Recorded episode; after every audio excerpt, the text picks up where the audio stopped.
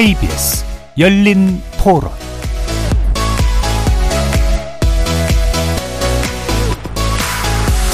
안녕하십니까. KBS 열린 토론 정준희입니다. 병원이 늘어난다고 해서 낙수 효과가 생길 것 같지는 않고 지방의 의사들이 더 많이 늘어나냐? 이거는 그거는 원천적인 해결 방법은 아닐 것 같아요. 다들 지방을 떠나는 판국에 의료 체계가 바뀌어서 지방이 사는 게 아니라 지방이 살아나서 의료진들이 글로 가야 의미가 있겠죠. 애기 소아과 오픈런을 해야 된다고 그러더라고요. 근데 일 끝나고 이제 빨리 가면은 또 대기가 너무 길어가지고 그게 이제 소아과가 많이 없어서 의사가 많이 부족한 쪽으로 좀 지원을 이렇게 하는 방향을 근데 그게 될지 안 될지 모르겠지만 아무래도 이제 소아외과 같은 경우에는 이제 이송 중에 죽는 경우도 있었다 보니까 그런 경우에 있어서는 필요하다고 생각하는데 지금 이렇게 늘린다고 해서 당장 많아지는 건 아니니까 조금 시간적인 부분도 있고 나중에 얼마나 큰 효과가 있을까 싶긴 하지만 그래도 우선적으로는 인력이 좀 필요한 부분들이 많이 있으니까 의료에 있어서 의사들은 환자들이 많은 곳에 가려고 하는 게 있을 것 같아요. 근데 지방에 사람이 없다면 그걸로 갈까요? 소수를 위해서 가는 것보다 다수를 위해서 가는 걸 목적일 수도 있고 그 목적에 맞게끔 어떤 시스템을 갖춰놓은 다음에 정원을 늘리는 게 나을 것 같은데 솔직히 의사가 한 명 되기까지가 기간이 엄청 오래 걸리잖아요. 그 안에 그런 시스템들도 논의가 된 다음에 이런 것도 했으면 훨씬 더 좋은 방향이 나오겠죠? 거리에서 만나본 시민들의 목소리 들어보셨는데요. 소아청소년과 관련 병원과 의사가 부족한 관계로 아픈 아이들을 아는 부모들이 아침마다 병원 앞에 줄을 서고 또 생사를 오가는 응급 환자를 받아주는 곳이 없어 제때 치료를 못 받는다는 안타까운 뉴스 자주 접하게 되는데요. 정부가 필수 의료 공백에 관련된 대책을 지난 19일에 발표했습니다. 의대 입학 정원을 2025학년도부터 대폭 늘리고 지방 공립대병원을 지역 거점 필수 의료기관으로 육성하겠다는 내용 등 의료 공백을 해소, 의료 공백의 해소를 기대하며 찬성하는 여론 우세하지만 또 의사단체를 중심으로 어, 정원 증대에 대한 반대 의견도 거셉니다. 잠시 후 두 분의 전문가와 함께 필수 의료 혁신 전략의 주요 내용 살펴보면서 불거진 쟁점에 관련해서 진지하게 논의해보는 시간 갖겠습니다. KBS 열린 토론 지금부터 시작합니다. 살아 있습니다. 토론이 살아 있습니다. 살아있는 토론, KBS 열린 토론. 토론은 라디오가 진짜입니다. 진짜 토론, KBS 열린 토론. 오늘 토론 함께 해주실 두 분 소개해 드립니다. 먼저 김희은 서울대 의료관리학과 교수 나오셨습니다. 안녕하십니까. 정재훈 가천대 의대 예방의학과 교수 함께 하셨습니다. 네, 안녕하세요. KBS 라디오 모든 프로그램은 유튜브를 통해서도 함께 하실 수 있습니다. 여러분의 많은 관심 부탁드리겠습니다. 자, 일단 뭐 의대 정원 증대 관련된 문제가 가장 뭐 큰 관심이긴 합니다만 그건 2부로 돌려서 좀 더 이야기를 해보도록 하고요. 일단 필수 의료 자체에 대해서 좀 먼저 짚어봤으면 좋겠는데요.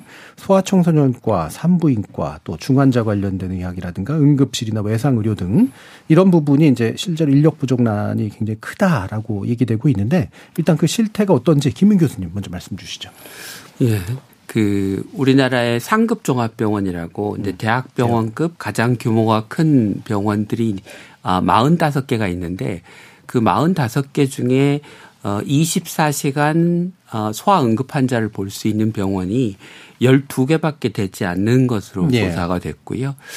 어 여러 유형의 이제 응급 어 의료 기관이 있는데 뭐 권역 응급의료센터, 지역 네. 응급의료센터, 뭐 지역 응급의료기관 합쳐서 한 400여 개가 되는데요. 그 중에서 역시 24시간 소아 환자를 볼 수 있는 곳이 어, 한 90여 개밖에 되지 않는 걸로 예. 조사가 됐습니다. 분만 같은 경우는 이제 전국에 한 어, 250여 개 시군구 중에서 한 60여 개가 1시간 이내에 분만을 할 수 있는 병원으로 갈 수 없는 분만 예. 취약지인데요. 이제 거기에 대해서 정부가 한 2010년부터 분만 취약지 사업을 해왔는데 어 그런 사업에도 불구하고 분만 취약지에 있는 어 산모에 10명 중 8명, 9명은 지정된 어 기관을 이용하지 않고 큰 도시로 나가서 예. 분만을 소위 원정 분만을 하는 거로 알려져 있습니다. 그런데 이제 이런 상황이 어, 문제는 앞으로 더 심각해질 거라는 거죠. 음. 그게, 어, 대부분의 문제는 시스템이 잘못돼 있기도 하지만, 어, 의사가 근본적으로 부족 해서 의사가 더 늘어나지 않고서는 이 시스템을 어, 효과적으로 고치기 어려운 그런 음. 상황에 처해 있다라고 말씀드릴 수 있을 것 같습니다. 예. 그래서 소화, 분만 관련된 문제를 집중적으로 수치를 중심으로 얘기해 주셨는데 이 문제는 아, 인력 부족이 아마 이후에는 더 심각해질 것이다라는 쪽으로 얘기해 주셨습니다. 혹시 정 교수님 이 부분. 아, 네. 김윤 교수님 말씀해 주셨지만 저는 그것보다 지적하고 싶은 게 예. 결과적인 수치로만 보면 우리나라 보건의료 시스템은 굉장히 잘 돌아가는 예, 예. 것처럼 보입니다. 음. 영아 사망률이나 예방 가능 사망률이라는 여러 가지 지표로 보더라도 이때까지는 개선이 있어 왔거든요. 그런데 현장에 계신 분들과 많은 이야기를 나눴지만 그분들이 공통적으로 지적하는 것이 지금 필수 의료를 지탱하고 있는 교수님들을 보면 40대 중반에서 50대 중반까지의 교수님들이 가장 많은 상황입니다. 네. 그래서 그런 분들이 계시기 때문에 지금의 필수 의료가 잘 돌아가고 있었던 것이거든요. 물론 예전에도 응급실을 구하지 못해서 길거리에서 안타깝게 목숨을 잃는 분들, 그다음에 분만 취약 이런 것들이 존재했습니다. 음. 그런데 결과의 지표를 본다면 지금이 가장 좋은 시점이고 음. 미래를 본다라면 미래가 계속해서 나빠질 것으로 보이기 때문에 필수 의료의 위기가 있을 것이다라고 이야기를 하는 것이거든요. 저는 지금 보면은 지금도 심각한 필수 의료의 위기가 있는 것처럼 보이지만 문제는 지금이 가장 좋은 시기라는 음. 겁니다. 몇 년 정도 지나가게 되고 그분들이 은퇴하시게 됐을 때 그 뒤에 우리의 필수 의료를 감당해 줄 수 있는 인력들이 과연 있을 것인가. 음. 그 문제가 저는 중요하다고 생각을 하고요. 김윤 교수님께서 이제 의대 정원에 대한 말씀을 해주셨지만 저는 그것보다 더 중요한 게 의사 내에서의 분배가 어떻게 이루어지는가도 예. 저는 더 중요한 문제라고 생각을 합니다. 예. 결국 이제 인력 분배 관련된 문제 그리고 정원 그러니까 절대적인 정원 사이즈를 키워야 되느냐 인력 분배 문제를 훨씬 더 좀 중시해야 되느냐 이 부분 뒤에서 더 구체적으로 얘기해 볼 수는 있을 텐데요. 조금 언급하고 넘어가야 될 문제가 그뭐 대부분 어 정재훈 교수님 하시는 말씀에 동의하지만 어 우리나라의 의료가 굉장히 잘 돼 있고 우리나라가 의료 선진국이다라고 하는 거는 일종의 환상입니다. 예. 그러니까 여러 가지 뭐 OECD의 통계 지표나 또는 여러 가지 지표를 이용해서 국제적인 어 나라들 간의 비교를 한 결과들을 보면 우리나라는 중위권 또는 중하위권 정도에 불과하고요. 정재훈 교수님이 언급하신 그 몇 가지 지표에서 좋은 성적을 보이고 있긴 하지만 음. 어, 그것 말고 다른 지표들 예를 들면 의료 취약지의 문제든지 제가 앞에 말씀드렸던 필수 의료의 사례들을 보면 어, 우리나라 결코 의료 선진국이다라고 얘기할 수는 없을 것 같고요. 그 의과대학 정원을 늘리자고 주장하면 이제 늘 나오는 반론이 어, 의대 의 정원만 늘린다고 문제가 해결되는 건 아니다. 이런 이제 그 논리를 펴시는데 사실은 의대 정원만 늘리자고 했던 적은 없다. 어, 대- 없는 없는 것 같습니다. 그러니까 어 정원을 늘리고 그걸 적절하게 분배하는 정책이 함께 되어야 네. 문제를 해결할 수 있는데 정원을 늘리지 않고 분배 정책만 개선한다고 하면 그러면 지금 응급실에 응급 환자를 볼 응급의학과 의사, 아, 그 응급 환자를 수술할 외과 의사, 아, 처치할 어, 외과 의사, 아, 뭐, 그, 어, 영상의학과 의사가 없는데 그 의사를 어디서 데려온다는 말인가요? 그러니까 물론 예. 이제 그런 의사들이 동네 의원에 더 많이 개원해 있긴 하지만 그분들은 예를 들어서 5년, 10년 그렇게 개원이 생활을 하다 보면 대학병원에 종합병원에 다시 돌아와서 당직 서고 응급 환자 보고 중 환자 보는 거는 사실상 불가능하거든요. 예. 그러니까 어그 의사를 더 늘리지 않고 분배만 개선해서 현재 무- 문제를 개선할 수 있다라고 하는 거는 좀 너무 어 뭐랄까 현실성이 없는 이야기라는 예. 말씀을 드리고 싶습니다. 예. 첨언을 좀 드리자면 이제 김윤 교수님 말씀하셨던 여러 가지 지표들이 예시가 있습니다. 근데 제가 주장하는 바는 모든 지표가 우수하다라는 게 아닙니다. 예. 모든 지표에서 지금이 가장 좋을 가능성이 있고 음. 앞으로는 지표의 악화가 예상될 수 있다라는 예, 예. 내용을 말씀드리는 거고 그리고 아마 모든 의사 정원이 완전히 고정되어야 된다라는 것도 저는 일종의 고정관념이라고 생각을 합니다. 음. 정원이라고 하는 것은 당연히 수요에 따라서 유동적일 수 있어야 되는데 예. 그 정책이 어느 정도의 우선순위를 가지고 있냐. 그다음에 그 우선순위보다 더 급한 다른 것들은 없는가를 음. 저희가 지금 자리에서 논의를 해야 되는 것이죠. 예, 알겠습니다. 어, 처음부터 이거 가지고 바로 얘기를 할 수도 있겠습니다만 일단 정부 정책에 대한 평가부터 좀 얘기해 보면서 구체적인 쟁점들을 짚어봤으면 좋겠는데 일단 정부는 원래는 이제 의대 정원 카드를 이제 가장 크게 꺼냈습니다만 그거는 이제 그냥 방향성만 밝히고요. 어, 약간 보완이라면 보완이랄까 이제 필수 의료 혁신 전략이라고 하면서 지방 국립대 병원을 서울의 빅5 대형 병원 수준으로 키우겠다. 그래서 집 근처로 진료받는 지역 완결적 필수료를 구축하겠다라고 하는 그런 내용이 좀 더 강조되어 있습니다. 요게 이제 그 전보다는 조금 더 구체화된 내용이긴 하긴 합니다만 요게 이제 어느 정도의 가능성을 내포하면서 실제로 이런 방향이 잡혔는지 일단 요 부분 김민 교수님 먼저 평가해 주시겠어요? 어, 국- 지방 국립대병원을 중심으로 해서 이제 지역에 지금 어, 약화되고 있는 또는 붕괴되고 있는 뭐 응급 중증 소아 분만과 같은 필수 의료를 강화하는 거는 저는 바람직한 정책이라고 생각합니다. 어 그리고 어 국립대병원에 집중적으로 지원을 하면 국립대병원이 어 좋아질 거라고 생각합니다. 물론 이제 빅5 수준까지 갈 수 있느냐라고 하는 것은 뭐 지원의 규모 어 국립대병원의 노력에 따라서 좀 달라지는 것일 텐데요.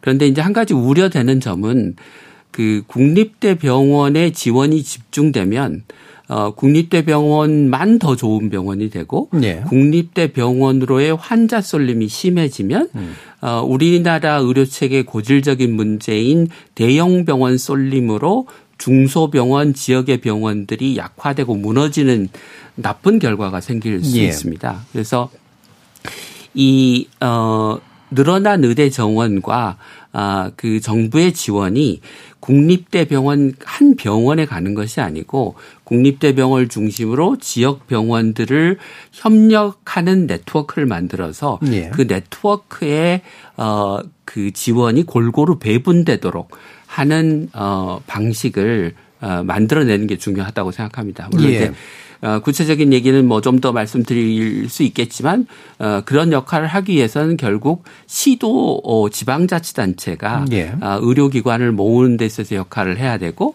건강보험이나 기타 재정 지원을 하는 방식도 어, 획기적으로 좀 바뀌어야 음. 가능한 일이라고 생각합니다. 예. 사실 때 딸려 있는 여러 가지 이슈들이 있긴 합니다만 일단은 보니까 국립대병원 소관부처를 보건복지부로 변경한다. 그리고 국립대병원 등이 총괄 조정하는 지역 내 필수 의료 네트워크 강화한다. 이렇게 나오는데 방금 언급하신 그 네트워크와 이 부분은 어느 정도 좀 맞아 떨어진다고 보십니까? 네, 그렇습니다. 그런데 이제 어 실질적으로 그 네트워크에 그러면 다른 병원들이 참여하게 하고 예. 참여해서 실질적인 협력 을 하도록 만들어내려면 음. 어뭐 재정적인 인센티브 여러 가지 인력의 배분 등에 관해서 어그 공평하게 배분을 할 수 있는 어떤 기전 예, 예. 어, 뭐 조직 음. 이런 게 있어야 되는데 그런 게 지금 정부 대책에 물론 정부가 생각하고 있으실 거라고 생각하는데 음. 어, 구체적으로 보이지 않는다. 그러면 지방의 중소병원은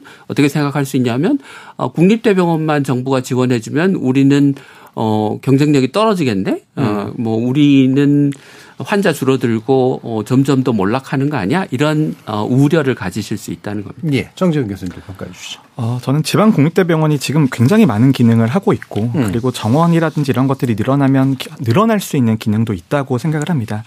하지만 저는 몇 가지 지적하고 싶은 부분이 있는데요. 첫 예. 번째는 어, 지방 국립대병원이 없는 지역은 어떻게 할 것인가? 음. 근처에 우리 육성할 만한 대형 센터가 없는 권역들도 분명히 있거든요. 전남 같은 경우도 네, 그렇죠. 그리고 예. 또 하나는 수도권 근처에는 예, 예. 오히려 국립대병원이 모자란 지역들도 있습니다. 대표적인 게 제가 있는 인천이나 경기 예. 같은 지역들이죠.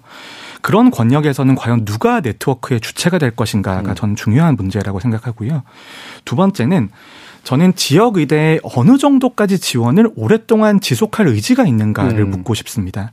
지금 지역 의대와 그다음에 수도권의 빅5 병원이라 불리는 그 병원 사이에서는 엄청난 격차가 벌어져 있고 환자도 계속해서 쏠리고 있는데 얼마만큼의 투자를 어느 정도 기간 동안 해야지만 이 정도 원하는 성과가 나올 것인가. 그런데 이제 제가 뒤에 말씀드리겠지만 저는 우리나라 보건의료의 가장 큰 문제 중에 하나는 장기적인 지속 가능성이 담보되지 않는다는 점이라고 생각합니다. 예. 현재 건강보험 재정이라든지 국민연금이라든지 아니면 출산율 같은 지표를 보더라도 미래의 재정 상황은 지금의 재정 상황보다 좋지 않을 음. 것이거든요.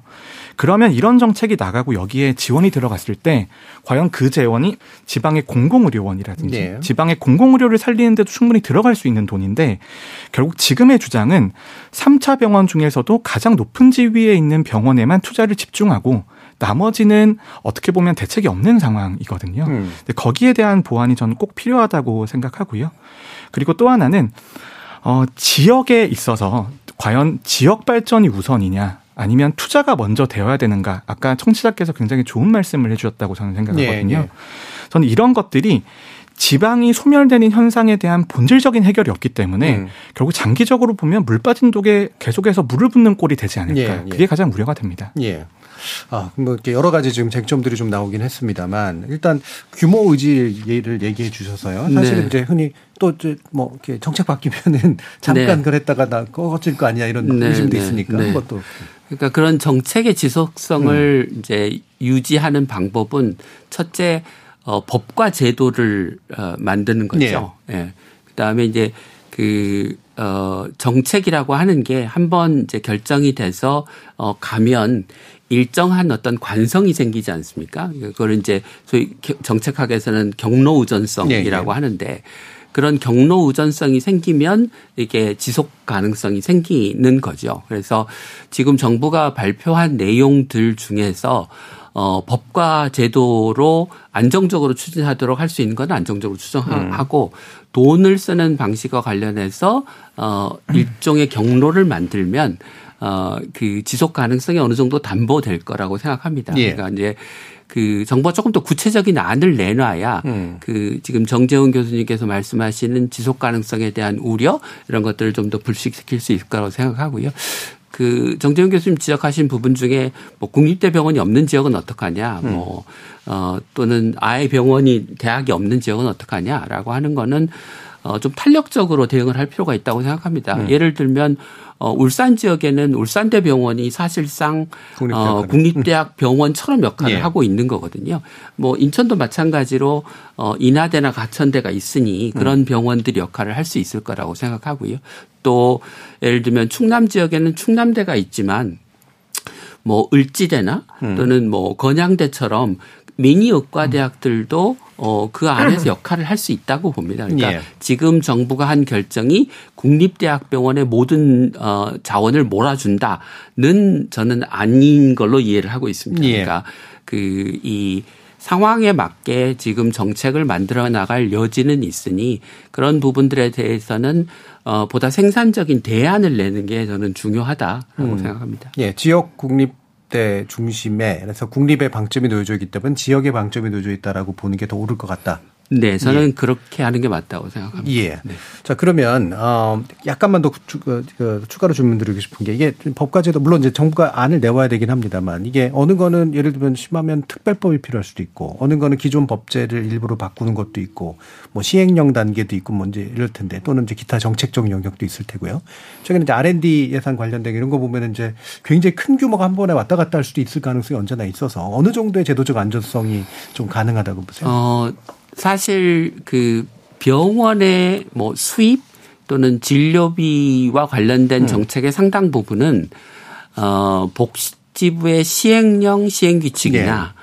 또는 고시 수준에서 해결 가능한 그렇죠. 것들이 음. 많습니다. 그러니까 제가 앞서 그, 어, 네트워크의 재정적인 인센티브를 배분하는 방식으로 가야 된다라고 하, 하면 하는데, 어, 구체적으로 어떤 방법이 있을 수 있냐면 지금 의료기관에 주는 가장 큰 재정적 인센티브로 의료 질평가 지원금이라는 음. 게 있습니다. 그러니까 여러 가지 지표를 사용해서 어, 병원의 어, 질적 수준을 평가한 다음에 또는 정부 정책이 얼마나 잘 따르는지를 평가한 다음에 이제 그 인센티브를 주는데 그 돈의 규모가 종합병원급 이상만 가는데 한 7천억 정도 됩니다. 그러니까 예.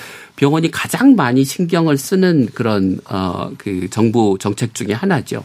근데 그런 것을 지금은 개별 병원에 주는 것을 어, 필수 의료 기관의 필수, 지역의 필수 의료를 담당하겠다고 참여하는 병원의 네트워크에 일종의 팀에 대한 보너스로 예. 인센티브로 주는 방식이 있을 수 있죠. 그러면 이제 종합병원급 병원뿐만 아니라 다른 병원들이 참여할 테니 재정 규모를 늘리고 어 그의 비중을 늘리면 저는 그 안에서 충분히 협력하는 어떤 메커니즘 같은 것들이 생길 수 있다고 생각하거든요. 예. 그러니까 그런 이제 정책의 디테일은 어 방법이 없는 것이 아니라 그걸 만들어 나가면 되는 거고 그 안에서 이제 여러 어, 이해 당사자들의 이해 관계가 엇갈리긴 하겠지만 어, 정부가 좀 재정적 투자를 늘리고 특히 지금 의대 정원을 늘리면서 어, 새로 생겨난 인적 자원을 어, 그 공평하게 활용하는 방식을 택하면 의료기관들이 참여할 인센티브는 어, 충분히 있다고 생각합니다. 예. 제도적이거나 정책적 안정성에 대해서 의문을 제기해 주셨으니까 혹시 더 얘기하실 부분이 있으실까요? 어, 이제 이런 네트워크의 참여라고 하는 것은 어떻게 예. 보면 저희가 선의에 기대하는 것이고 그 다음에 그 보상 수준이 어느 정도이냐에 따라서 참여 수준이 달라질 수 있다고 생각을 음. 합니다.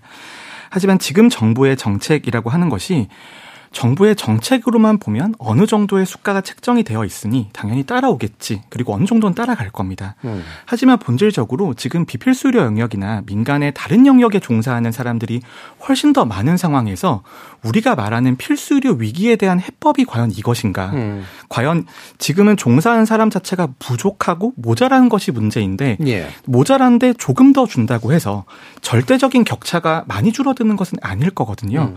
저는 그 부분을 계속해서 지금 지적을 하고 있는 겁니다. 예. 그럼 그 얘기 나오신 김에 그러니까 지금 정부가 이제 교수 정원, 그러니까 공립대병원의 교수 정원을 늘린다, 인건비 규제를 푼다. 자, 그런데 이게 이제 사실은 지방에 돈을 더 많이 줘도 이제 잘 안 오려고 하는 분위기를 바꾸는데 도움이 될 것이냐. 어, 저는 이런 인건비나 아니면 인력의 쏠림을 저는 격차로 설명을 합니다. 예. 저는 우리나라의 보건의료에 크게 세 가지의 위기가 있다고 생각을 음. 하는데요. 첫 번째는 저출산으로 인한 지속 가능성의 위기이고, 두 번째는 의사와 다른 직역 사이에 격차가 생기기 때문에 음. 의대로 쏠리는 현상이 생기는 예, 것이 문제이고 마지막은 의사 사회 내부에서의 격차가 생기기 때문에 음. 필수 의료보다는 비필수 의료로 의사들이 쏠리는 것이 저는 문제라고 생각을 하는데요. 과연 이 정도의 정책으로 의사 내의 격차를 해소할 수 있는 것인가가 저는 가장 큰 본질적인 의문이라고 생각을 합니다. 예. 예를 들어서 지금은 몇억 원의 연봉이라고 하는 것이 연봉이라고 하는 것은 금액만으로 표현되는 것은 아닙니다. 음. 어느 지역에서 근무하냐, 삶의 질에 어느 정도 되냐, 법적인 책임으로부터 얼마나 보호받을 수 있는 것인가. 예. 그런 것들의 총합이 우리는 저는 직업 선택의 경로라고 생각을 하는데 뉴스를 보면 몇 억을 줘도 안 구해진다더라. 이런 식으로 표현이 되면 마치 의사가 연봉이라는 하나의 조건만으로 선택하는 것처럼 비춰질 수 있거든요. 예. 저는 그것보다 더 많은 격차들이 의사사회 내부에 존재한다고 생각을 하고요. 그렇기 때문에 저는 정원에 대한 문제나 이런 것들을 충분히 논의할 여지가 있지만 음. 의사사회 내부에서 필수 의료에 종사하는 것과 비필수 영역에 종사하는 것과 기피 영역에 종사하는 것과 이 세 가지 사이에서의 격차를 줄여줄 수 있는 방법에 대한 고민이 필요하다고 생각을 합니다. 예. 근데 이 격차에 대한 어, 줄여준다라는 것은 기피과나 비필수 영역을 우리가 더 늘려주는 것도 있지만 전체 시장이라든지 아니면 전체 시장 규모의 경제에 있어서도 어느 정도는 예전만큼의 급격하게 자원을 계속해서 투자하는 게 어려울 수 있다라는 시그널도 음. 저는 의미가 있다고 생각을 하거든요. 음. 그런데 이제 그 지금 논의 자체는 정원을 늘리면 마치 의사 내부의 격차가 완전히 해소되는 것처럼 인식이 되는 측면이 있다고 생각합니다. 예, 예. 물론 김윤 교수님 다른 정책의 패키지가 중요하다라고 계속해서 말씀을 드리- 드리고 계시지만 지금 나오는 메시지는 의대 정원 확대가 가장 중요한 단위 정책이고 예. 그게 있으면 나머지 것들은 자연스럽게 해결된다라고 생각을 하거든요. 예. 저는 의대 정원 인건비 이렇게 늘리면은 어느 정도의 어, 격차를 해소하는 효과가 있을 거라고 생각합니다. 음. 하지만 본질적으로 의사사회 내부에서 필수 의료와 비필수 의료의 격차가 해소되는 것은 아니기 때문에 예. 여전히 쏠림은 계속될 거고 문제는 지속될 거다. 이렇게 예. 말씀드려야 될 것 같습니다. 예. 그 얘기 그래서 계속 좀 나눠볼 텐데요. 네. 그러니까 필수와 비필수 간의 격차, 그리고 이게 이제 단순히 연봉으로 환산되지 않는 격차, 또 지역과 수도권 사이 또 격차, 이게 중첩돼 있는 거니까. 네, 예. 네. 아까 정재훈 교수님께서 선의에 기대해서 정책을 한다 이런 표현을 쓰셨는데 정책은 절대로 선의에 기대해서 하는 거는 아니고요. 어, 그 냉정하게 어, 그 시스템과 인센티브의 크기에 따라서 예. 어, 정책 결정을 해야 된다고 생각합니다. 그리고 이제 그 필수 의료, 비필수 의료 영역에서의 격차를 줄이는 게 중요하다고 말씀을 하셨는데 이제 그러면 그 지금 아까 정재훈 교수님께서 언급하신 40대, 50대의 어, 중증 환자, 응급 환자, 아, 입원 환자를 어, 뭐 일주일에 두세 번씩 당직하면서 보고 있는 분들에 대한 보상 수준을 올려줘야죠. 음. 예, 예. 동시에 지금 어, 최근 어, 1, 2년 사이에 그 응급실 뺑뺑이 뭐 소아 대란 뭐 분만 원정 분만 같은 문제가 심각해진 이유는 뭐냐면 원래 의사가 부족했던 상황에서 대학병원 종합병원에 있던 의사들이 개원가로 빠져나가고 예. 있기 때문입니다. 예. 근데 개원가로 빠져나가고 있는 이유는 어, 개원의 수입이 높아서인데 그 개원의 수입이 급격하게 증가한 이유는 비급여 진료가 늘어나면서 예. 수업이 늘어난 거거든요. 그러니까 어 2010년을 기준으로 보면 그 대학 교수 또는 종합병원에서 월급을 받는 의사와 개원 의사 사이의 월급 격차가 한 1.3배였습니다. 음. 그게 어 2020년에 가면 1.7배로 증가하거든요. 아마 어, 올해나 내년 통계를 내보면 거의 두 배 가까이 늘어났을 겁니다. 예. 그렇게 격차가 커지는 상황에서 사람들이 어, 대학 대신 동네 의원을 선택하는 거를 비난할 수는 없죠. 음. 어, 그러니까 어, 대학병원과 종합병원에서 힘들게 필수 의료를 하고 있는 분들한테 대해서 보상 수가 올리고 올라간 수가가 그분들의 월급이나 수당으로 가도록 하는 조치도 필요하고 다른 한편으로는 동네 의원의 비급여가 지나치게 늘어나는 거를 억제하는 정책도 예. 필요한 거죠. 음. 왜냐하면 그 동네 의원의 비급여라고 하는 거는 굉장히 빠른 속도로 늘고 있고 아마 앞으로도 계속해서 규제받지 않는 한늘 예. 겁니다. 그러면 어, 대학병원 종합병원에 필수 의료를 하는 의사의 월급을 올리는 방식만으로는 음. 이게 아까 정재훈 교수님 얘기하신 진짜 밑빠진 독에 물 붓기가 되는 예. 거죠. 어, 그러니까 지금 우리나라 아, 의사의 그 평균 소득 수준이 OECD 국가에서 가장 높은 수준인데 물론 그게 격차가 불공정하기 때문에 앞서 말씀드린 대로 어 고생하시는 분들에 대한 보상 수준을 올려야 되지만 이걸 한없이 올리는 방식으로 문제를 해결할 수는 없다. 한 가지만 좀 덧붙여서 말씀드리면 이제 그 국립대학병원에서 그 어, 사, 교수를 더 쓰고 교수의 인건비를 어, 조금 올릴 수 있는 자율권을 달라라고 한 것은 이제 기존에 어, 나가 있는 예를 들면 졸업생을 데려오는 유인도 있지만 그것보다 더 중요한 거는 어, 현재 있는 분들이 나가지 않도록 하는 예. 것. 그 다음에 지금 현재 이제 수련을 마치고 어, 졸업하는 또는 전공의를 마치고 어, 뭐 전임의가 되거나 하는 사람들이 대학병원과 종합병원에 남을 유인을 만들어주는 예. 거거든요. 음. 그러니까 반드시 지금 나가 있는 분들을 끌어오는 게 중요한 게 아니고 나가지 않도록 하고 앞으로 배출되는 인력들이 어, 그, 대학병원과 동네 병원의 수입의 격차 때문에, 음. 어, 필수 의료에 남지 않고, 어, 동네에 가서 경증 환자 보고 비급여 진료 하는 쪽으로 어, 과도하게 유출되지 않도록 하는 그런 예. 어, 역할을 하겠죠. 그게 예. 대학병원 원장들이 요구하신 겁니다. 그러니까 예. 그분들이 요구하실 때는 어, 충분히 그게 어, 역할을 할 수 있을 거라고 중요한 문제니까 그런 요구를 하셨겠죠. 예. 예. 그러니까 대학병원에서 이제 등등해서 이제 필수 의료를 하시는 분들의 이제 보수 격차를 좀 줄여주는 식으로 이제 어느 정도 자율성 줘서 이 부분이 한 축이고 또 한 축이 이제 개원 의료를 하는 게 차라리 그냥 훨씬 나은 중요한 이유가 실손보험을 통해서 뭐 아무거나 다 이제 지급되는 예, 이런 방식의 부분들을 어느 정도 억제하지 않으면 이게 이제 격차가 잘 안 맞춰질 것이다라고 지금 예상되는데 그 부분 얘기 나왔으니까 정재훈 교수님 좀 말씀해 주시죠. 어, 저는 우리나라에서 지난 20년 동안 했던 수많은 보건의료 정책 중에 가장 잘못 설계된 것을 꼽으라면 저는 실손보험을 꼽겠습니다. 예. 음. 어, 보건의료라고 하는 것이 한, 항상 재원이 한정되어 있기 때문에 음. 재원을 효율적으로 쓰는 방법들을 고민을 해야 되는데 재원을 효율적으로 쓰는 방법 중에 가장 의미가 있는 것이 본인 부담입니다. 음. 본인 부담이 적정 수준으로 존재하게 되면 과도한 의료를 방지하는 측면들이 있거든요. 예. 하지만 우리나라의 실손보험이라고 하는 것이 초기에는 굉장히 잘못 설계가 되면서 음. 본인 부담금 제도라는 우리가 도덕적 해이를 막을 수 있는 거의 유일한 기전을 예. 막아버렸거든요. 그렇기 때문에 어떠한 정책을 하더라도 백약이 무효한 상황이 된 겁니다. 저는 어, 사실 의대 정원 확대, 의사 내 격차 해소 이런 거 굉장히 중요한 문제라고 생각을 합니다. 네. 하지만 실손보험이나 비급여 진료 영역에 대해서 우리가 문제를 해결하지 않으면 다른 모든 논의가 무의미한 상황이거든요. 음.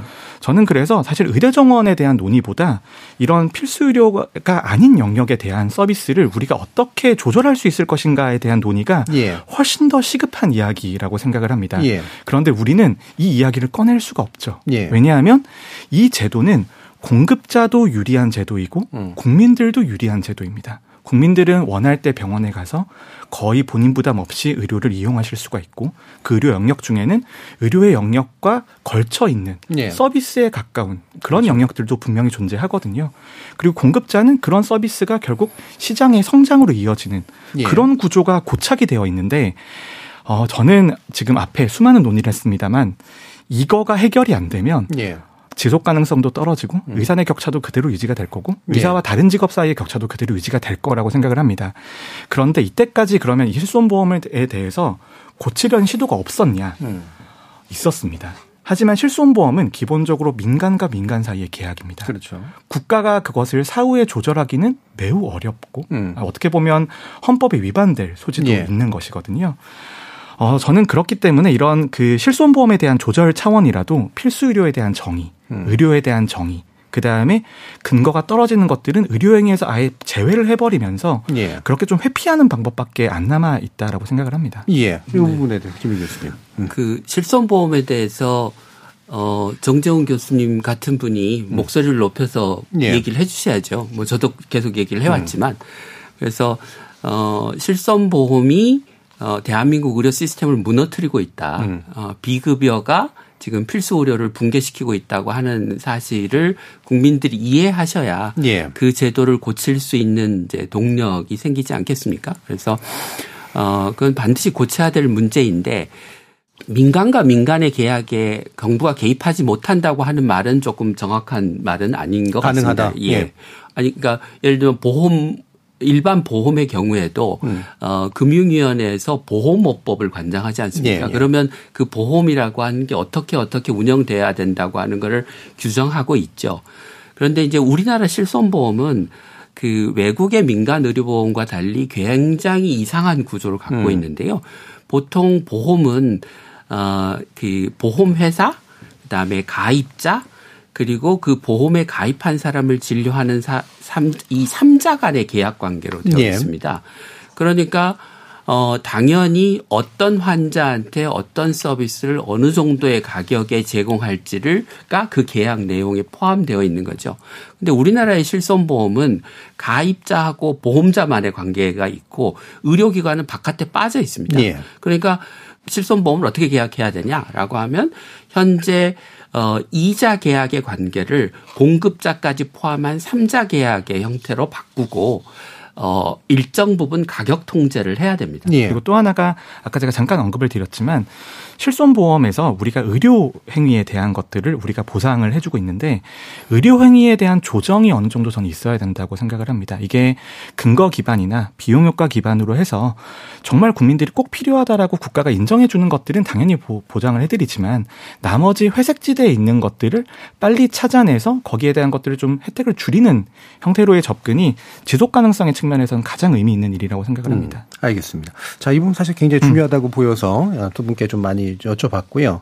어, 또 지역 문제이기 때문에 또 지역 문제에 대해서 몇 가지 좀 더 얘기를 나눠봐야 될 것 같은데 이게 이제 많이 토론됐던 얘기긴 합니다만 이를테면 이제 그 의대생들이 결국은 서울로 갈 거 아니냐. 예, 아무리 이제 늘려 뽑아도 지역에서 공립대에서 어 결국에는 이들이 이제 그 뿌리 내릴 수 있도록 만들어 줄 수 있는 그런 장치들이 필요한 거 아니냐 이런 얘기를 하니까요. 이 부분에서 김민 교수님. 그 지금 지방 의과 대학생이 졸업을 하면 어디에서 진료를 하느냐를 음. 통계를 내보면 어한 7, 80% 정도는 그 지역에서 어 일을 하는 걸로 추정이 예. 됩니다.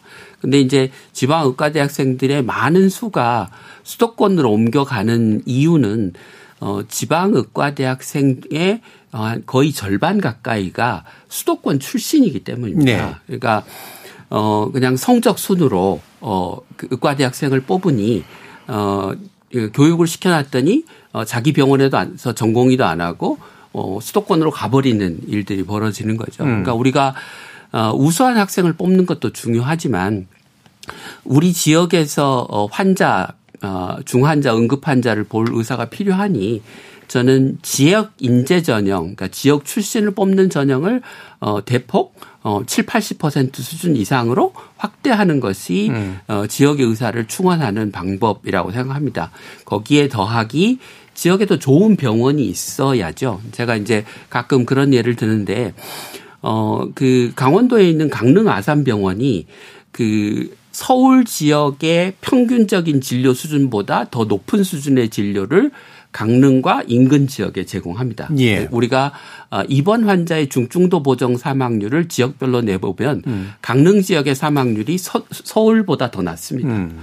근데 어, 생각해 보시면 서울에서 3시간 이상 멀리 떨어져 있는 인구 20만 되는 어, 강원도에 있는 지역에 좋은 의사들이 가서 근무를 하지 않습니까? 그건 예. 왜냐하면 강릉 아산병원이라고 하는 좋은 병원이 있기 때문이죠. 음. 그러니까 여러 가지 사회 경제적인 환경, 뭐 교육 환경이 어 사람들이 자기가 어디서 살 건지 어디서 일할 건지를 결정하는데 결정적인 영향을 미치, 미치지만 여- 여러 가지 영향을 미치지만 예. 어 좋은 병원을 만들면 지방에 더 좋은 의사들이 지금보다 더 많이 남게 할 수 있다라는 음. 것이고요. 그다음에 이제 세 번째는 어, 지방의 작은 병원에서 일을 하더라도 자기가 전문가로서의 어떤 어, 전문성을 계속해서 유지하고 발전시킬 수 있도록 하는 어, 그런 경로를 만들어주는 게 굉장히 중요하다고 예. 어, 세계 보건기구와 아, 이 의사 인력과 관련된 여러 연구에서 얘기를 하고 있습니다. 그래서 예를 들면 내가 종합병원 지역에 있는 종합병원에 근무하는데도 대학 교수처럼 안식년을 갈 수 있고 음. 내가 종합병원에 근무하는데도 내가 실력만 되면 어, 대학병원 대학 교수로서의 지위를 부여받을 수 있고 예. 이런 식으로 운영을 해야 어, 대학병원이 아니라 어, 지역에 있는 병- 병 의원에서도 일을 할 수 있도록 하는 동기가 부여되고요. 사실 어, 그 외국 대학들은 대학 병원에 있는 사람만 교수가 아니고 동네 이- 의원에 있는 의사도 2차 병원에 있는 의사도 실력만 조, 실력과 조건만 되면 대학 교수로 임용해서 어, 가르치도록 하고 예. 있습니다. 왜냐하면 잘 생각해 보시면 모든 어, 학 의과대 학생들이 대학 병원에만 근무를 하는 게 아니지 않습니까? 그러면 지역의 2차 의료도 보- 보고 동네 의원에서 어떻게 환자를 진료하는지도 배워야 되는데 그걸 가장 잘 가르칠 수 있는 의사들은 거기서 일하는 의사들인 거거든요. 예. 우리나라만 유독 어, 대학병원에 있는 의사들만 교수를 하고 대학병원에 있는 의사들만 우수한 것처럼 음. 되어 있는 시스템이 어, 고쳐질 좀 필요가 있다라고 음. 생각합니다. 예. 정정 교수. 아, 저는 이 부분에 있어서는 김민 교수님 의견이 좀 다릅니다. 음. 저는 아까 김민 교수님 말씀하셨지만 이미 지방의대를 졸업한 학생들 중에서 지방에 정착하는 아이들, 그 다음에 그 지역 출신인 아이들이 굉장히 많습니다. 음. 그 지방은 의사가 모자란 것이 아니라 지방에 필요한 필수 의료 또는 공공의료에 종사할 의사가 모자란 예, 예. 것이거든요. 음. 여전히 의사 내 격차, 과 내 선택 문제가 상존하고 있는 상태에서 음. 지역 아이들만 더 많이 뽑는다 라고 해서 과연 그 아이들이 거기로 흘러가겠는 것인가? 예. 저는 거기에 있어서는 동의를 하지 못하겠고요. 음. 그다음에 또 하나는 어, 지역 의사제라는 것이 결국 어느 정도의 그 의무 기간이 지나게 되면 예. 결국 또 서울이 더 유리하다면 수도권으로 오게 될 겁니다. 이런 것들이 과연 어느 정도의 의미가 있을 것인가 이런 것들에 대한 저는 구체적인 통계가 필요하다고 생각하고요. 음. 또 하나는 이제 저는 전문가가 아닙니다만 입시의 공정성이라는 관점도 우리 사회에서는 굉장히 중요한 덕목이라고 생각을 하고 있지 예. 않습니까? 그래서 어떠한 특정한 전형 또는 특정한 형태로 의대를 충원한다라는 것도 저는 위험할 수 있다고 생각을 합니다. 예.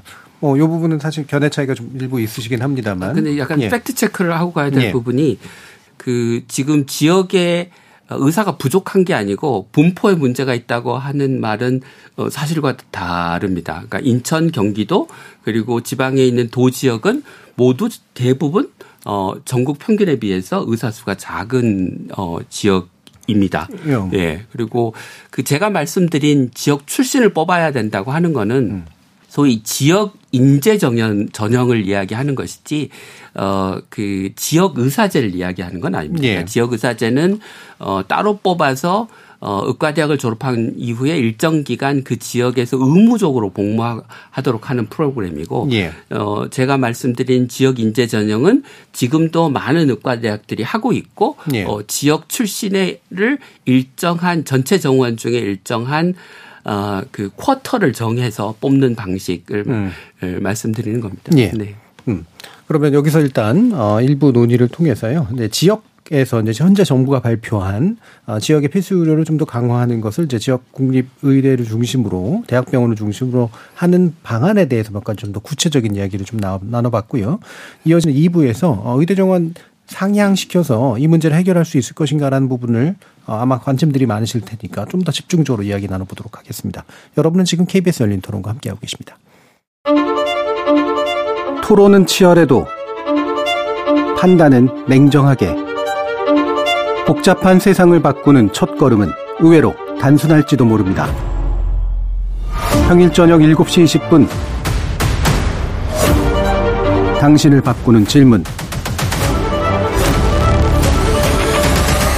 KBS 열린 토론 정준희입니다.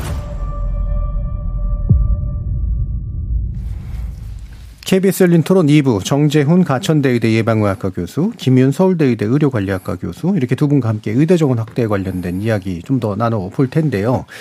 어, 의대 정원 확대 계획은 일단 정부는 나왔고요. 다만 이제 몇 명을 늘리는 식으로 할 것인가에 대해서는 얘기가 안 나온 상태고요. 아까 이제 또 정재훈 교수님께서 얘기하신 실제로 필수 의료 쪽으로 이제 자연스럽게 배치가 될 수 있도록 하는 그런 계획들이 있느냐 그게 더 중요한데 이런 언급도 있으셔서 어 아까 이제 김윤 교수님 같은 경우는 증가는 당연히 배분과 함께 가야 되는 것이다라고 이제 얘기를 해주셨는데 정부 안에 아직은 좀 불명확해 보이긴 한데 그렇게 실제로 좀 포함될 거라고 보십니까? 아니 지금 그 정부가 발표한 안에도 예를 들면 필수 의료 분야의 수가를 인상하고 예. 어 국립 대학이 필수 의료의 영역에 해당하는 교수들을 더 많이 뽑고 음. 자율적으로 어 월급을 더 많이 주고 또 필수 의료과 영역의 전공의 수련 비용에 대해서는 지금은 이제 병원이 월급을 주고 있는데 예. 그 월급 의 일부를 국가가 대겠다는 겁니다. 음. 그러니까 어 그런 내용들이 이제 다 포함되어 있고 앞서 말씀드린 조금 부족하다고 생각한 부분은 국립대병원을 중심으로 지역에 있는 병원들이 협력해서 음. 필수 의료를 책임지고 제공하는데 어떻게 협력하게 만들 것인가에 관한 부분이 조금 부족하다 이렇게 말씀드릴 수 있을 것 같습니다. 그래서 예. 어 정부가 그 예전에 이제 2020년에 그 의대 정원을 이제 문재인 정부가 늘리겠다고 했을 때 의사들이 어 반대했던 가장 큰 이유 중에 하나가 의과대학 정원만 늘리고 어 그 소위 배분에 관련된 정책은 어 구체적으로 제시하지 않았던 예. 거거든요. 그러니까 이번에는 배분에 관련된 정책을 먼저 내놓고 음. 증원 방침을 말, 어, 발, 어, 먼저 밝힌 다음에 증원의 규모는 어, 추후로 미룬 게 어, 의사들이나 또는 어, 이게 의과대학 정원만 늘리고 많은 거 아니야? 라고 의구심을 갖는 어, 국민들의 어떤 불신을 해소하기 위한 어, 방식이었다고 보고요. 예. 그게 저는 어, 적절한 방식이라고 생각합니다. 그러니까 예. 일단은 이제 그, 그 관련 과에 이제 교수 인원을 늘릴 거니 나는 이 공부를 하면 교수가 될 수 있어라고 하는 기대감도 키우고 수련의 과정에서 이제 또 병원에서 지급하는 것 이상의 어떤 것들을 국가가 보조해 줄 수 있으니 그 부분도 이제 부담을 좀 줄여 주는 그래서 어느 정도 배분이 이루어질 수 있도록 정책을 짜놨다.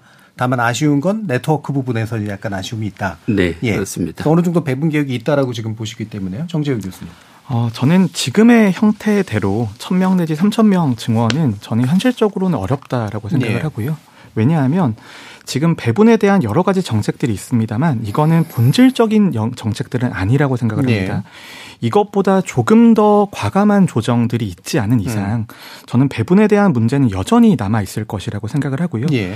지금 다른 구체적인 더 과감한 그리고 폭넓은 패키지 없이 1000명, 3000명 증원은 음. 이공계에서 1000명 내지 3000명을 다시 더 빨아들이겠다라는 말과 저는 같은 의미를 가지고 있다고 생각을 합니다. 예. 지금 벌써 학원가만 하더라도 의대 입시를 목적으로 다시 한번 재수나 삼수를 도전하는 분들이 몰린다라는 이야기들도 있는데 저는 이게 한 가지 정책으로 모든 걸 해결할 수 있다고 생각하지 않습니다. 물론 의대 정원도 수요나 공급에 따라서 당연히 탄력성 있게 변해야겠죠. 음. 그런데 그 탄력성 있는 정책 변화가 과연 실질적인 효과로 이어질 수 있을 것인가? 거기에 대한 논의가 저는 조금 더 과감하고 충분하게 이루어진 다음에 음. 이런 그 의대 정원에 대한 이야기가 있어야지 저는 지금 1000명, 3000명 내지 정해놓고 어, 아니면 정책을 추진하는 이런 방식에 있어서는 저는 성공 가능성이 굉장히 떨어진다고 예. 생각합니다. 그러면 이제 약간만 더 구체적으로 좀 더 그냥 일부러 명확하게 하려고 좀 엿듣는 건데요. 그러니까 과감하게 이제 이쪽 필수 의료 쪽으로 사람들이 갈 수 있도록 유인이 안 만들어져 있기 때문에 나오는 게 문제가 크다고 보시니까 만약에 그 과감한 것들이 나오면 굳이 정원을 안 늘려도 배분이 이루어질 수 있을 거라고 보세요. 아니면 그래도 정원은 그래도 늘리는 게 어느 정도 필요할 거라고 보십니까? 어, 저는 정원이라고 하는 것이 음. 저는 사실은 이 이전에 늘었어야 됐다고 생각을 음. 합니다. 지금은 어, 굉장히 공급이 부족한 시점이라고 볼 수 있고요. 예, 예. 하지만 저는 10년, 20년 미래를 바라보라고 이야기를 하고 예. 싶습니다. 지금 출생아 숫자가 이제는 30만 명 선도 무너졌거든요. 출산율은 1 미치고요. 예. 그런 상황에서 지금 의대 정원을 늘려서 나온 의사가 활동하는 그 20년, 30년, 40년의 시간은 예. 지금으로부터 또 30년 뒤의 시간일 겁니다. 과연 그 시간에 우리가 이 의사 인력이나 정원을 맞추어 냈는가 에 대한 관점으로 보면 반성이 필요한 거라고 생각을 합니다. 예. 하지만 지금 정원이 늘려서 과연 미래에 의미가 있을 것인가? 그건 우리가 가보지 않은 길이기 때문에 예. 모르는 다고 대답을 해드려야겠죠. 예. 하지만 불보듯이 뻔한 것은 당장 올해와 내년과 내후년에 음. 이공계 인력이 얼마나 의료계로 유출될 것인가입니다. 그거는 단기적인 부작용이라고 볼 수밖에 없고 예. 여러 가지 배분이라든지 전체적인 의료에 있어서의 문제를 해결하지 않으면 이것은 저는 국가적인 큰 손해가 될 수 있는 상황이라고 보고 있습니다. 그리고 음. 또 하나는 지속 가능성에 대한 우려입니다. 저는 지금 늘어난 의사 인력들이 과연 어, 필수 의료에 종사했을 때 그 의사들의 인건비를 댈 수 있는 재정이 과연 가능한 것인가도 저는 예. 의심을 하고 있거든요. 예.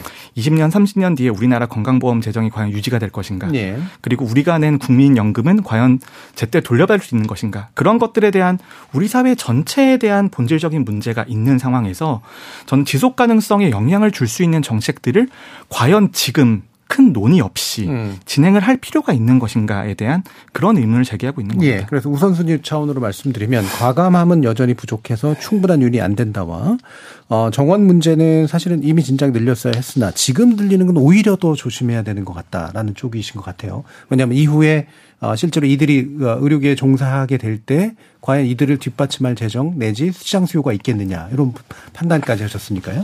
예. 그 이제 오늘 좀 팩트 체크를 제가 너무 많이 예. 하는데요. 그러니까 그 의사협회가 이제 어, 우리나라 인구가 줄어드는데 지금 의사를 늘리면 미래 의사가 과잉되는 거 아니냐 예. 이렇게 이제 주장을 하시는데 어 2000, 어 35년을 기준으로 하면 어 인구가 얼마쯤 줄어드냐면 통계청 추계로 한 100만 명쯤 줄어듭니다. 그런데 실제로 이제 의료를 대부분 이용하는 많이 이용하는 어 노인 인구는 어 700만 명이 늘어납니다. 음. 2050년에 가면 어떻게 바뀌냐면 인구는 한 400만 명쯤 줄고요.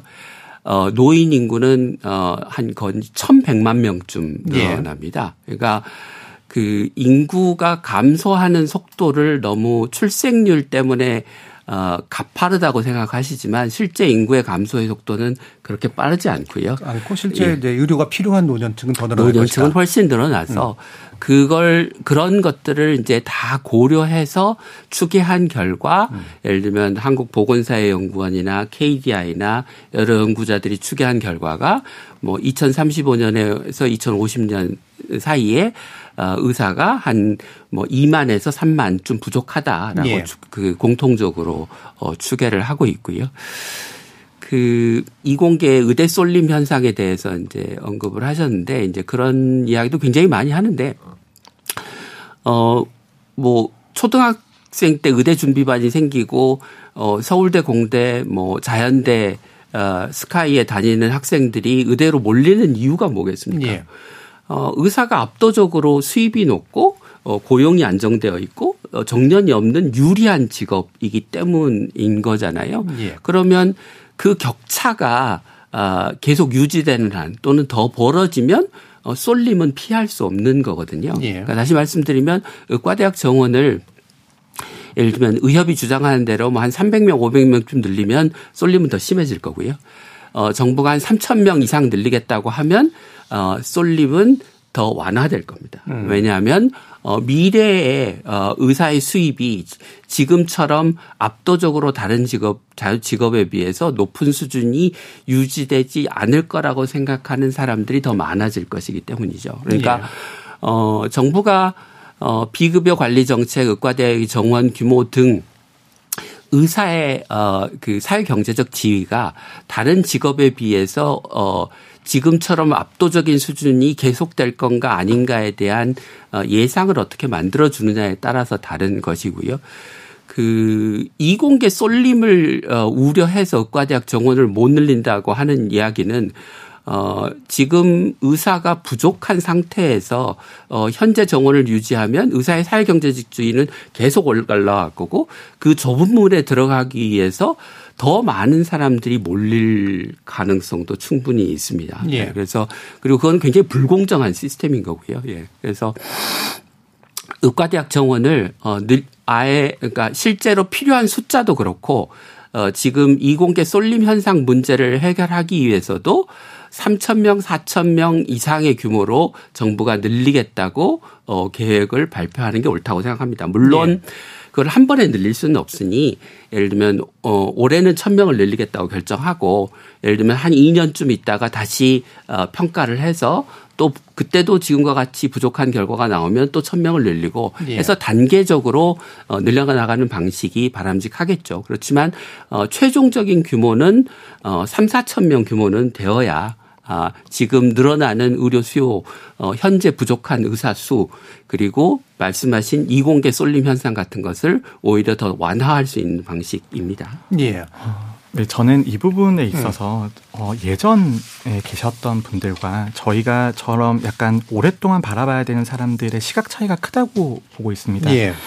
어, 김민 교수님 말씀하셨던 뭐 기재부, KDI 아니면 건강보험공단 이런 것들의 통계는 미래에 대한 통계는 예상되는 출산율을 기반으로 중위 축에 또는 하위 축에 이런 것들이 나와 있습니다. 네.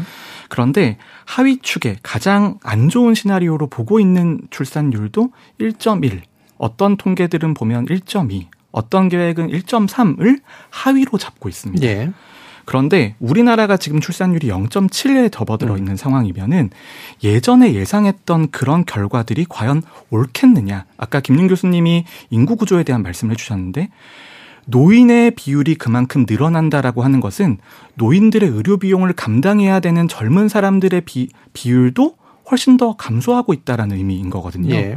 그렇기 때문에 저는 과연 노인들의 의료비가 증가한 것들을 어느 세대가 감당하고 비용을 낼 것인가에 대한 논의도 저는 반드시 있어야 된다고 생각을 합니다.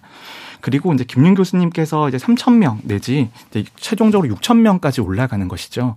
그런데 지금 올해 태어난 아이가 20만 명 선입니다. 예. 20만 명 선에서 6천 명 이대를 가면 100명 중에 3명이 의사가 되는 음. 것입니다. 그리고 100명 중에 3명이 의사가 되면 간호사, 의료 관련 직업들 그런 것들을 다 모은다면 우리 사회가 과연 몇 명을 의료에 투입해야 되는가의 관점으로 바라봐야 되는 것이죠. 저는 그래서 어 과거에 나왔던 연구자들의 통계 이런 것들은 저는 어느 정도 존중을 하고 있습니다. 당연히 음. 과학적인 방법론에 따라서 결과가 도출된 것들인데 그것을 뛰어넘을 정도의 우리 사회의 저출산이나 저성장의 기조가 있는 상황에서 음. 과연 지금 늘려놓은 인력들을 누가 감당할 것인가 여기에 대한 논의는 다 빠져 있고 음. 지금 나와 있는 것들은 그리고 지금 의사 인력 정원만 해도 지금 정원을 늘리면 그 의사들이 필수를 종사할 때는 남자 같으면 13년, 14년이 걸립니다. 예. 그럼 우리가 2040년대에 우리 건강보험 재정, 음. 그다음에 우리의 공적 보장 체계 이런 것들에 대한 고민이 동반되어 있어야 되는데 저는 이 논의가 너무 급격하다고 생각하고요. 예. 그리고 이 급격한 논의가 과연 젊은 세대들에게 잘 알려져 있는 것인가? 음. 그리고 이제 젊은 세대들의 선택이나 목소리 같은 것들이 잘 반영되어 있는 것인가에 있어서는 저는 의문을 가지고 있습니다. 예. 그러니까 결국은 이제 노년층이 이제 늘어나고 부양을 해야 되는 건 맞겠지만 그거를 부양해 줄 노동 인력 가운데 의료 인력의 비중이 확 하고 느는 현상이 나오게 될 것이다. 그리고 그들을 받침해 줄 우리 사회의 어떤 재정적인 여유, 여력이 있겠느냐 이 부분이라서요. 한번 더. 네네. 예, 그러니까 정재훈 교수님이 그 출산율이 그 통계청의 추계보다 더 낮다고 말씀을 하셨는데 그 실제로 그러면 그 차이를 고려해서 예. 인구가 얼마나 줄어드는지 한번 계산을 해보시라고 권고를 하고 싶습니다. 예. 어, 아마 제가 계산을 해보진 않았지만 제가 말씀드렸던 예를 들면 2035년에 어, 100만 명쯤 인구가 준다고 해, 말씀드렸는데 예. 그래 봐야 한 200만 명 주는 예. 거고 어, 노인 인구가 늘어나는 게 어, 700만 명인 게 변하지 않는다면 예. 여전히 의료 수요는 의사에 대한 수요는 늘어날 거다. 그러니까 방향성과 그 방향성의 크기가 실제로 얼마나 되는지를 검증해서 얘기를 하셔야지 방향성만 가지고 얘기를 하면 1%의 가능성이 있는 것도 어, 의과대학 증원을 반대하는 이유가 되는 예. 거거든요. 어, 근데 이 그다음에- 부분을 좀 잠깐 네. 반론을 드리면 그 제가 중간에 말을 잘 끊지 않는데 죄송합니다. 그런데 아까 200만 명의 인구 감소라고 하셨잖아요. 그런데 노인 인구는 그대로입니다.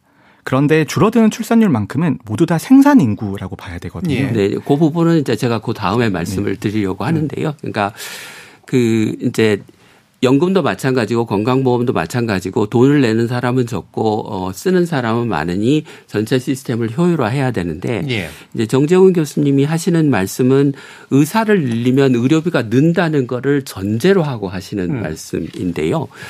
그러니까 제가 두 가지 통계를 말씀을 드리겠습니다. 하나는 어 우리나라가 2019년에 어, 건강, 건강보험 진료비가 GDP 대비 8.1%였습니다. 근데 그 사이에 GDP가 늘었는데도 2022년에는 9.7%로 늘었습니다. 예. 그게 수십조 원이 는 예. 거거든요. 그런데 그러면 의사 수는 어떻게 됐냐? 2.4명에서 2.5명으로 늘었습니다. 1인당. 예. 인구 1000명당. 아, 1000명당. 예, 예. 그러니까 거의 늘지 않은 거죠. 그러니까 어 우리나라에서 의료비가 증가하는 게 의사 수 에만 첫째 영향을 받는 게 아니다. 음. 어. 그리고 의사 수와 의료비 증가를 기계적으로 연결하는 거가 맞지 않는다. 두 번째 드리고 싶은 말씀은 이제 2022년 기준 우리나라의 GDP 대비 의료비가 OECD 평균을 넘어서 9.7%가 됐습니다. 근데 의사 수가 인구 1000명당 2.5명이죠. OECD 평균이 3.7입니다. 그러면 OECD 의사 수와 의료비 지출이 기계적으로 연결되면 당연히 OECD 평균이 우리나라보다 훨씬 높아야죠. 그렇지 않습니다. 그리고 예를 들면 벨기에, 스페인, 포르투갈 이런 나라들은 인구 1000명당 의사 수가 4점 초중반대에서 5점대까지인데 어, 그 나라가 쓰고 있는 의료비 지출이 우리나라랑 어, 같은 수준입니다. GDP 대비. 그러니까 의료비에는 굉장히 많은 여러 가지 요인들이 영향을 미치고 어, 의사가 부족하면 오히려 어, 의료비가 늘어나기도 합니다. 첫째, 우리나라에서 보이는 현상은 의사의 인건비가 폭증을 하고 있죠. 예. 그것 때문에 지금 어, 국민들이 추가적으로 내고 있는 돈이 한 10조 원쯤 됩니다. 예. 그리고 그 격차가 점점 더 커질 거고요. 그다음에 지금 어 우리나라에서 이렇게 어, 그 의사 수는 적은데도 불구하고 의료비가 많은 이유는 예를 들면 병상이 많아서 굳이 입원하지 않은 환자가 입원을 하는 문제, 실손보험 때문에 어, 쓸데없는 비급여 진료나 거기에 연동된 보험 진료가 예. 연동되는 문제, 행위별 수까지 때문에 어, 병원과 의사들이 어, 더 높은 수익을 내기 위해서 진료량을 늘리는 문제, 어, 이런 문제들이 복합적으로 연동되어 있기 때문에 그 예. 둘을 기계식으로 연결시키면 안 되고요. 그다음에 미래 세대를 생각한다면 지금 어 우리나라 전체 의료비 중에 한 30% 정도는 소위 낭비적 지출입니다. 그러니까 과잉 진료와 구조적인 어, 어 의료 체계의 문제 때문에 낭비되고 있는 돈인 거죠. 그 돈을 줄여야 됩니다. 그게 어그 전체 건강보험 진료비의 30%에 해당하는 30조 원 규모입니다. 예. 그러면 그 30조 원에 예를 들어서 어 뭐한 어, 10%만 줄여도 3조 원만 필수 의료에 투자를 해도 예를 들면 지금 낮은 어, 필수 의료에 대한 보상 수준을 획기적으로 올릴 수 있습니다. 예. 그러니까 정말 어그 의사협회가 우리나라의 건강보험과 아, 미래 세대 젊은 세대의 부담을 걱정한다면 현재의 과잉 진료, 어, 어, 불필요한 비급여 진료, 어, 비효율적인 의료 체계를 고치기 위한 노력을 해야지 예. 어, 의사 수를 어, 늘리면 의료비가 늘어난다고 어, 국민들을 어, 협박할 일은 아니라고 생각합니다. 예. 어, 이 부분에 대해서 좀 설명을 드리면 저는 의사 숫자가 전체적인 의료비의 크기에 있어서 큰 영향을 주는 요소라고 생각하지 않습니다. 예. 그리고 이제 의사가 이제 많아지게 되면 의사 유인 수요라는 것 때문에 어, 의료비가 늘어날 것이다 이렇게 주장하시는 분들이 있는데 분명히 늘어나는 포션이 있겠죠. 음. 그리고 그 현상 자체는 실존할 겁니다. 하지만 그게 전체적으로 큰 영향을 미칠 거냐? 저는 그게 오히려 아니라고 생각하기 때문에 김윤 교수님의 주장과 반대되는 이야기를 드리는 겁니다. 음. 그 이유는 지금은 의료비의 증가를 이야기하는 것은 이것은 인구가 노령화가 되고 의료 수요가 늘어나기 때문에 이건 당면한 현실입니다. 당연히 예. 늘어날 것이죠. 그런데 그럼 그 의료비를 누가 되느냐의 관점의 접근이라고 저는 생각을 합니다. 예. 그래서 젊은 세대, 특히 우리나라에서 그래도 나중에 의대가 정원이 늘어나도 굉장히 상위권에 있는 분들이 그래도 의대를 지원하실 거잖아요. 예. 그럼 거기에 있어서 20만 명 출생에 6천 명이면 3%입니다. 음. 3%의 우수한 인력을 다른 이공계나 과학이나 기술이나 이런 분야가 아니라 의료에 계속해서 넣을 것인가. 거기에 대한 문제가 저는 더 핵심적인 이야기라고 예, 그러니까 생각합니다. 사실은 이 쟁점이 두 개가 이제 좀 섞여 버렸는데요. 그러니까 의료비, 그러니까 의사 수의 증가가 의료비 증가에 직접 영향 미치지 않는다는 사실은 두 분 동의하시는 거고요. 다만 이제 앞으로 의료 수요는 계속해서 늘 거라 결국은 그, 그 비용이 늘어나는 걸 누가 감당할 거냐는 좀 별개의 문제인 것 같고. 아, 지금 또 이제 그 전체 그 인구 구성에서 굉장히 핵심 인력을 의사가 이렇게 다 뺏어가려면 어떡하냐. 이것도 좀 별개의 영역인 것 같습니다. 그래서 이 부분은 논의가 필요하긴 한 것 같지만 요 정도 선에서 일단 좀 정리를 하고요.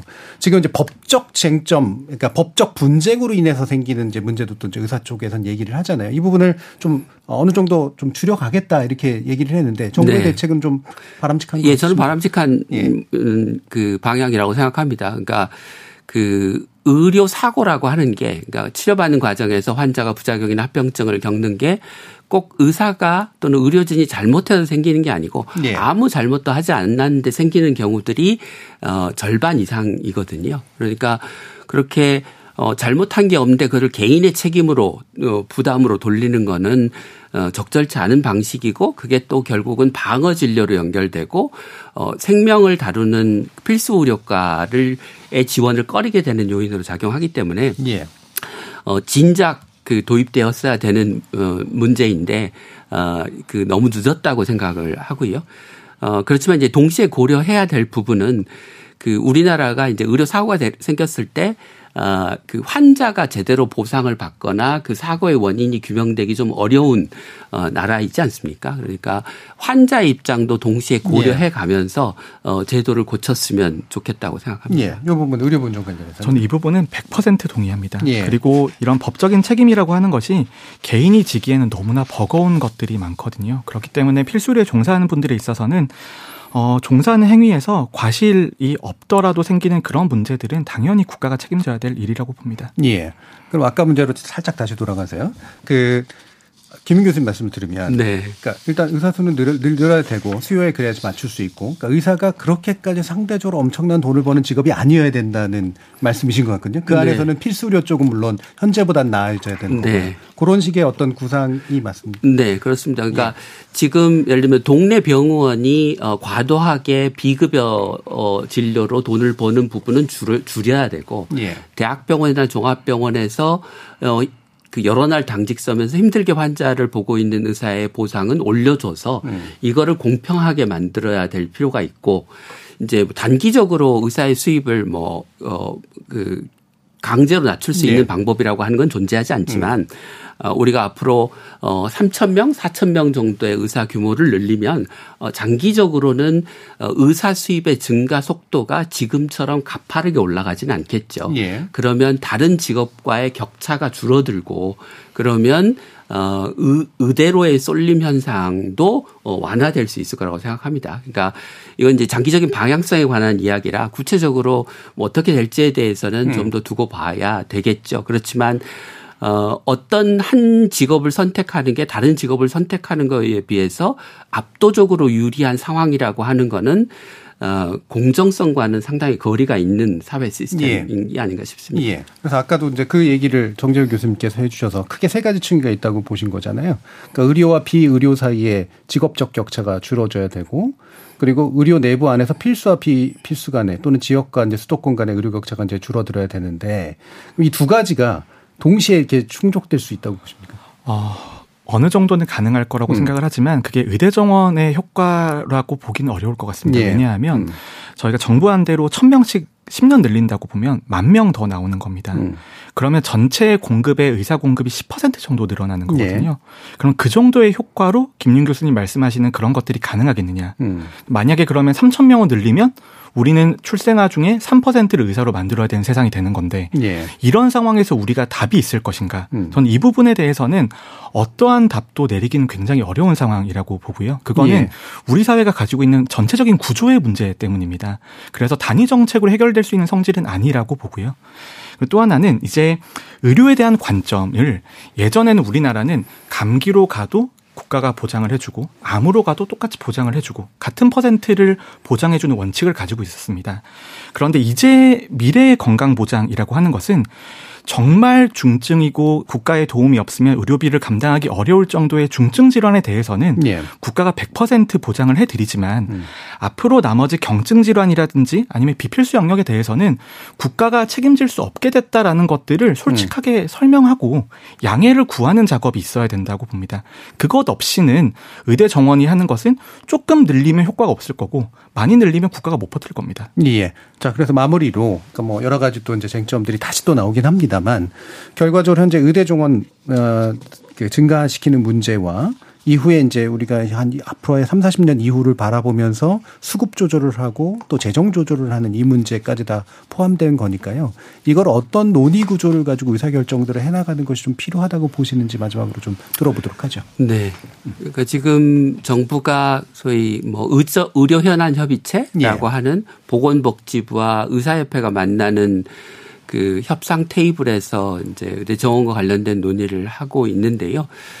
이게 그 늘 약간 밀실에서 논의가 되는 것 같습니다. 그러고 나서 이제 국민들은 어떤 논의가 됐는지 모르는데 얼마 전에 보건복지부 장관이 어, 의료연한협의체를 14번이나 했는데도 진전이 없어서 정부가 이제는 의대 정원 규모를 결정할 수밖에 없는 시점이 어, 도달했다. 이렇게 설명을 하는데 어, 의사협회는 어, 우리는 우리하고 협의한 바 없다. 음. 우리는 뒤통수를 맞았다. 이런 표현들을 어, 하셔서 그렇게 논의를 해서는 이 문제에 대한 어 국민적인 이해와 어떤 뭐 어떤 사회적 합의를 이끌어내기 대단히 어려울 거라고 생각합니다. 근데 이제 그런 문제를 논의하라고 만들어 놓은 법적 기구들이 있거든요. 예. 를 들면 건강보험정책심의위원회, 뭐 보건의료정책심의위원회, 의료인력정책심의위원회 같은 위원회들이 있어서 여기에는 어 국민들도 참여하고 다른 전문가들도 참여하고 공개적으로 논의가 일어날 수 있는 장입니다. 저는 어 정부가 이제 밀실에서 의사협회하고 협의를 하는 거는 좀 그만하고 예. 공개적인 자리에서 투명하게 논의를 하셨으면 좋겠다는 생각이 듭니다. 그래야 이게 설사 의사협회가 파업을 해서 국민들이 고통을 겪더라도 어, 뭐가 옳은 방향이고 어, 누가 올바른 결정을 한 것인지를 알 수 있고 그래야 정부의 정책에 대한 지지가 음. 어, 유지될 수 있다고 생각합니다. 예, 정재훈 교수님. 아, 저는 조금 정부가 길게 보고 예. 그리고 욕먹을 용기가 조금 있어야 된다고 생각을 합니다. 지금 의대 정원 문제만 해도 실제 효과가 나, 나오려면 정부가 두 번 바뀌어야 되거든요. 음. 그럼 두 번 뒤 정부에서 어떻게 우리 사회가 변화해 있을 것인가? 그때 우리 사회는 누가 구성을 하고 있을 것인가에 대한 고민이 있어야지만 답이 나오는 문제라고 생각을 하고요. 당연히 절차적인 정당성이나 아니면 투명성 이런 것들도 중요하겠지만 저는 우리나라의 정책을 결정하는 사람들이 과연 5년 뒤의 선거 아니면 다음의 이미지 이런 것들만 바라보는 것이 아니라 우리 다음 세계 지금 태어나고 있는 아이들한테 어떠한 자산을 물려줄 것인가의 관점에서 접근하는 게 전 너무나 중요한 일이라고 생각합니다. 예. 자 오늘 KBS 열린 토론은 의대 정원 어, 확대 문제를 매개로 그러나 더 중요한 필수 의료의 문제를 어떻게 우리가 위기를 극복하신 것인가의 문제로 나눠봤는데요. 오늘 토론 함께해 주신 두 분의 전문가 김윤 서울대 의대 의료관리학과 교수 그리고 정재훈 가천대 의대 예방의학과 교수 모두 수고하셨습니다. 감사합니다. 감사합니다. 저는 내일 저녁 7시 20분에 다시 찾아뵙겠습니다. 지금까지 KBS 열린 토론 정준이었습니다.